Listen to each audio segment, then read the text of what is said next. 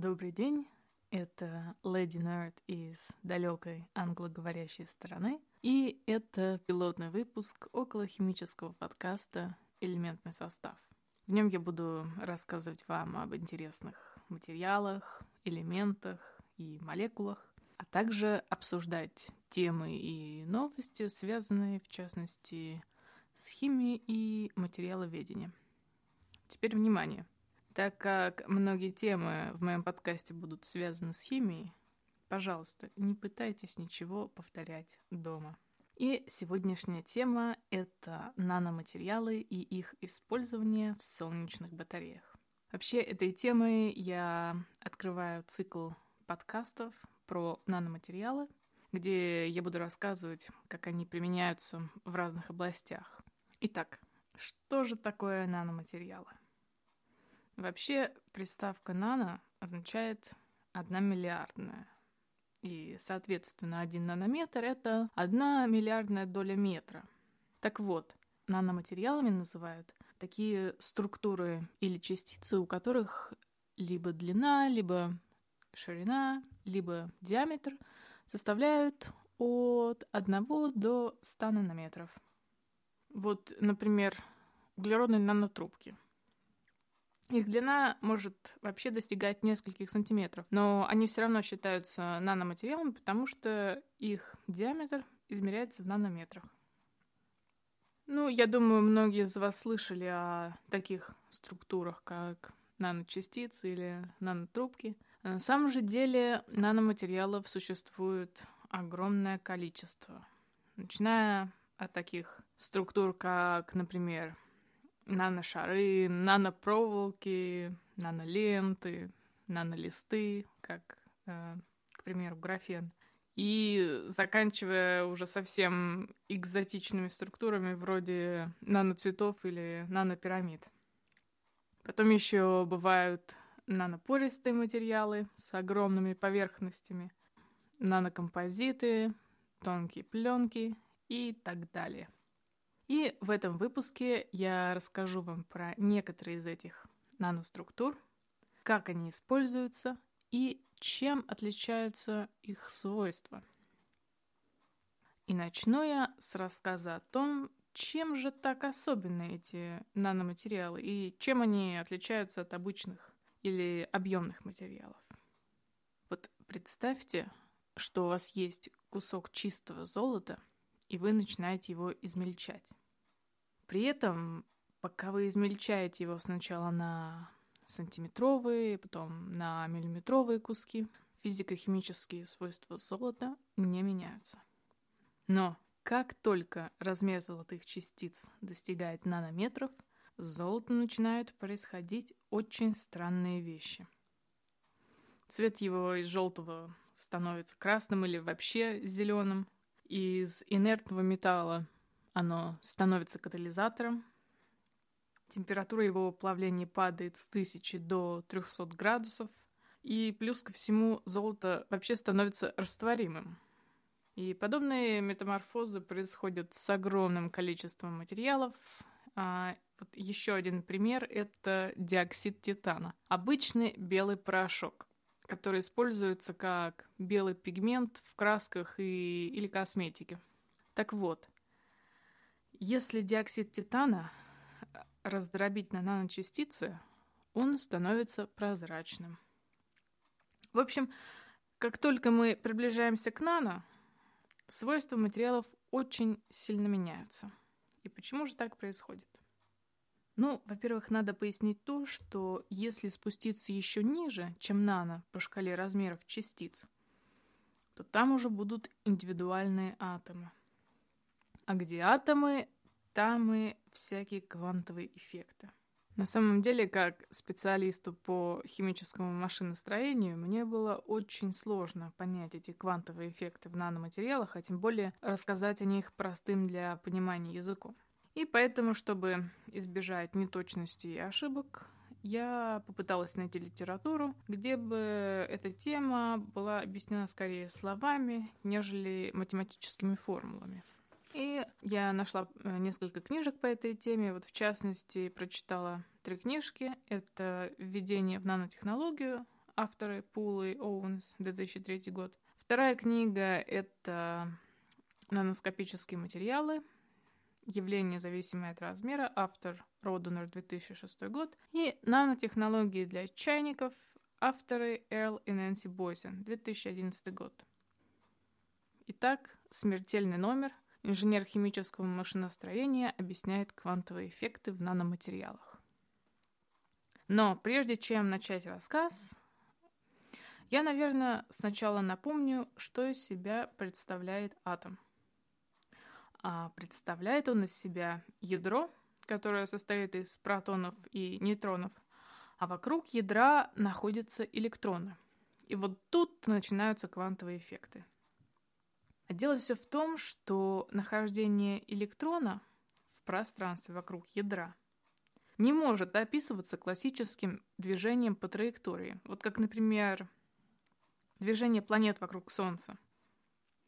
На самом же деле нахождение электрона описывается функцией, с помощью которой можно вычислить только лишь вероятность нахождения электрона относительно ядра. И согласно этой теории, электроны заполняют некоторое дискретное количество оболочек. И у каждой оболочки своя энергия. То есть, допустим, если электрон находится на оболочке с низкой энергией, и ему захочется перепрыгнуть на оболочку с более высокой энергией, энергию эту ему надо откуда-то взять. Ну и как вариант, эту энергию можно у кого-то отнять. Вот, например, если материал взаимодействует с излучением, например, со светом, он может эту энергию отобрать у фотонов. Электронные оболочки, в свою очередь, состоят из так называемых второстепенных оболочек или орбиталей. И у каждого элемента в периодической системе свое количество оболочек, и электронами они, кстати, тоже заполняются по-разному. Вот поэтому химические свойства элементов и отличаются друг от друга. Вообще взаимодействие электронов — это основа химии, потому что в химических реакциях задействованы только электроны атомов, а ядра при этом остаются совершенно ни при чем, потому что если изменяются атомные ядра, то это уже ядерная реакция. Это совершенно другая тема, о которой я, возможно, расскажу в другой раз. Но вернемся к отличиям наноматериалов от объемных материалов. Вот объемный материал представляет собой огромное количество атомов, которые соединяются вместе, допустим, в кристаллическую решетку. И что же тогда происходит с электронными оболочками этих атомов, когда они все соединяются вместе? Вот, допустим, когда два атома приближаются друг к другу, их электронные оболочки или орбитали начинают взаимодействовать и образуют так называемые связующие орбитали, опять же, с разными энергиями, в зависимости от атомов. И постепенно, с увеличением количества атомов в веществе, этих связующих орбиталей становится такое огромное количество, что они превращаются в так называемые электронные облака или практически непрерывные энергетические зоны. Вообще, выражаясь математически, орбитали всего кристалла — это линейные комбинации орбиталей отдельных атомов. А при чем тут наноматериалы, спросите вы? А при том, что так как в маленькой наночастице атомов, соответственно, намного меньше по сравнению с объемным кристаллом, когда их орбитали взаимодействуют, они не превращаются в практически непрерывные зоны, то есть количество их все еще дискретно. Ну, грубо говоря, электронная структура наноматериалов — это не то, не все. То есть она не похожа ни на индивидуальные атомы, ни на объемный материал, а что-то промежуточное. А так как Именно электронная структура вещества отвечает за такие свойства, как химическая реактивность или оптические свойства, вот, например, цвет и так далее, то, соответственно, эти свойства в наноматериалах значительно отличаются от объемных, потому что и электронная структура их тоже отличается. И именно по этой причине нанозолото становится катализатором и меняет цвет в зависимости а, от размера наночастицы, или точнее от количества атомов, орбитали которых взаимодействуют. Именно поэтому оно сначала становится красным, потом зеленым, потом вообще может стать фиолетовым. Тому же, чем меньше становится частица, тем больше становится ее поверхность по отношению к объему, и, соответственно, больше становится количество поверхностных атомов. А поверхностные атомы очень отличаются от так называемых объемных атомов, потому что они окружены меньшим количеством соседей. Вообще известно, что атомы, из которых состоит вещество и которые собраны в кристаллическую решетку, не статичны, а с ними происходят так называемые атомные колебания.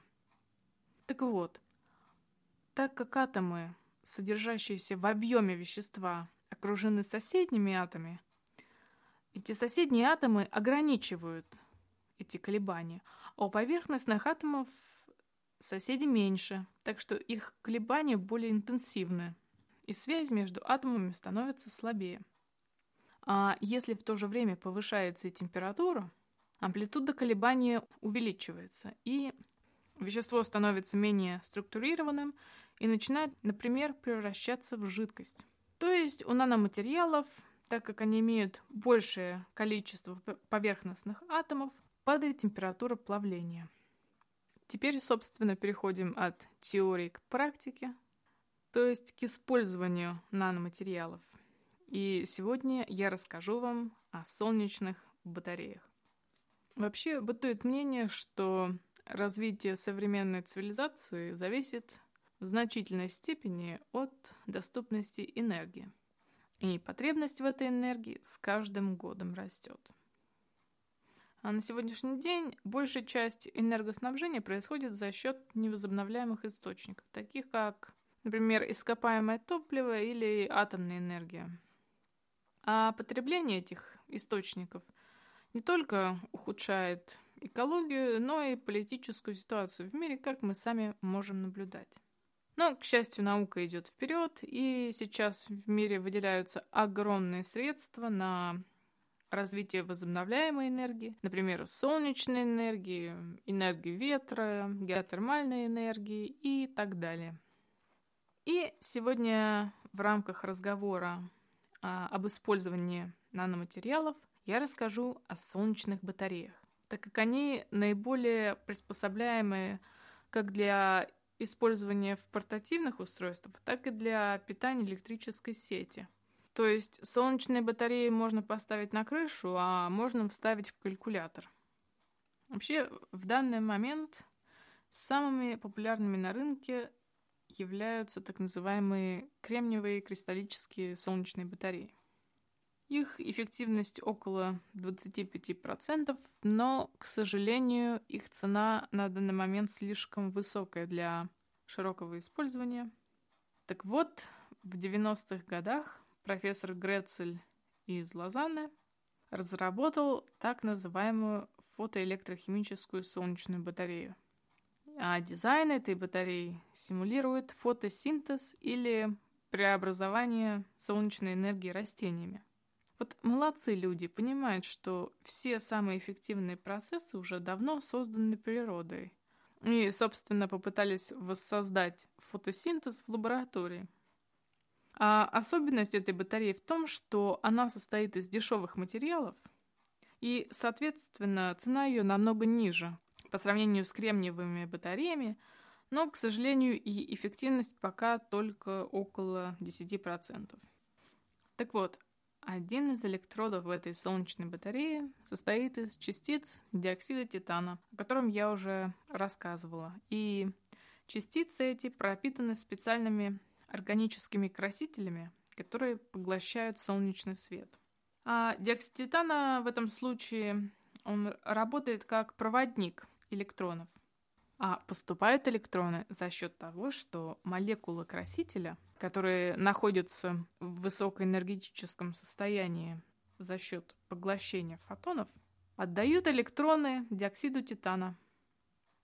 То есть на покрытом красителем диоксиде титана, по сути дела, происходит превращение солнечной энергии в электричество. Так вот, именно на диоксид титана и обратили свое внимание нанотехнологи. И в последнее время появилось огромное количество публикаций о наноструктурировании диоксида титана. Во-первых, диоксид титана является своего рода подложкой, покрытой красителем.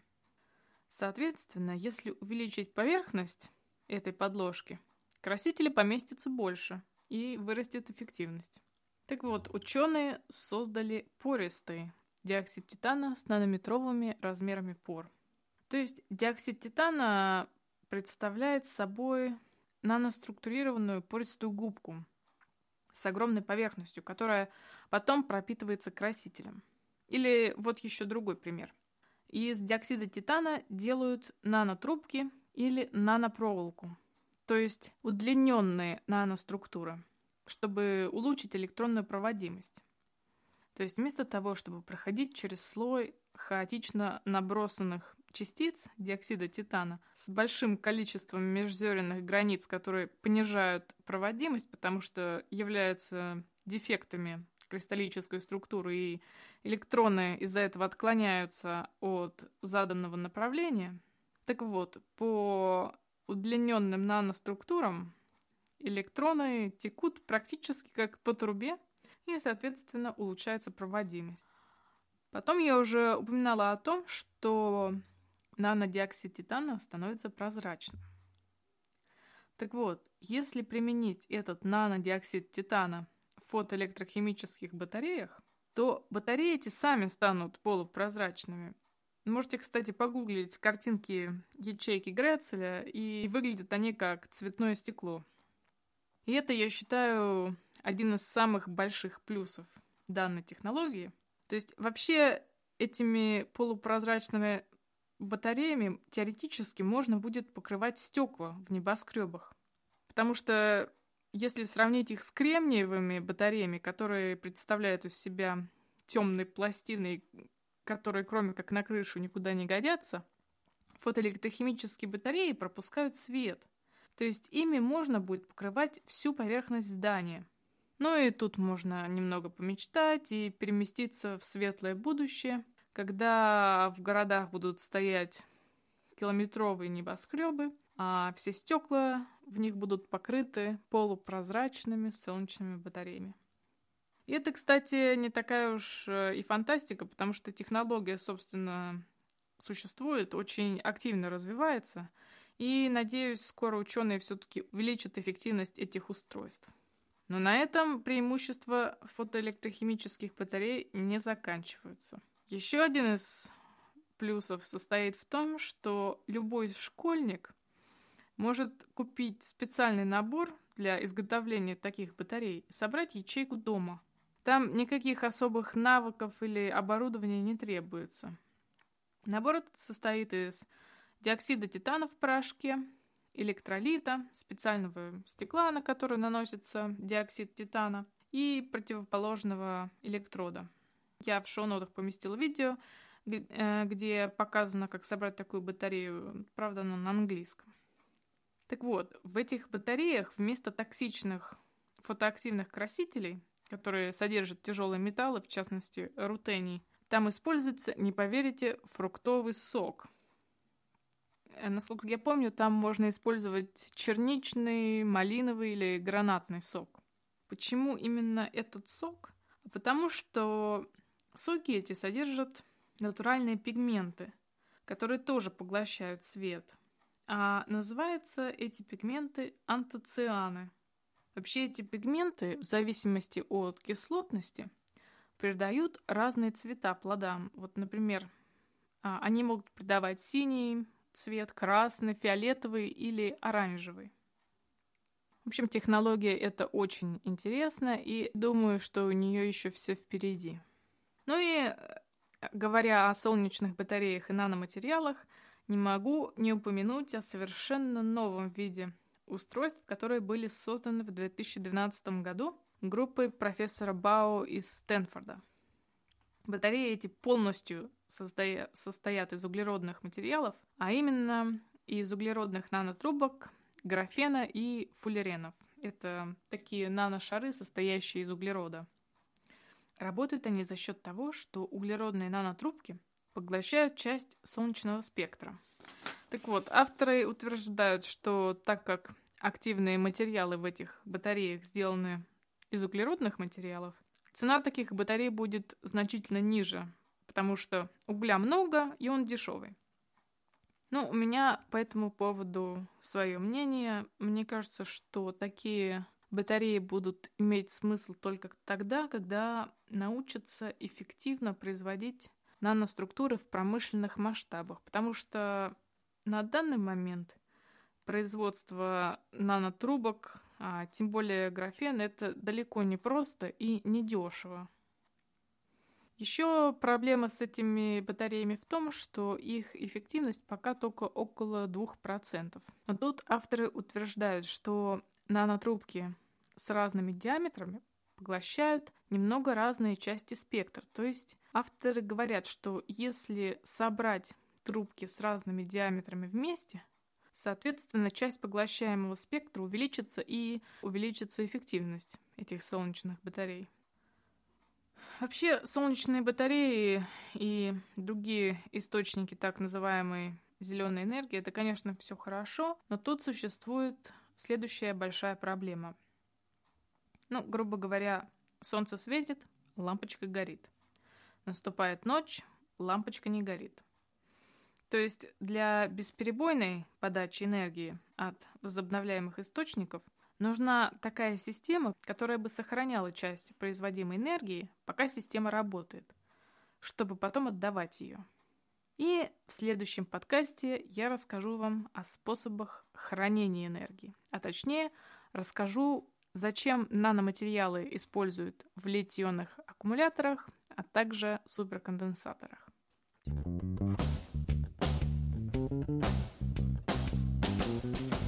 В этом подкасте были использованы статьи из журналов Nature, Advanced Materials, ASC Nano, а также из Википедии.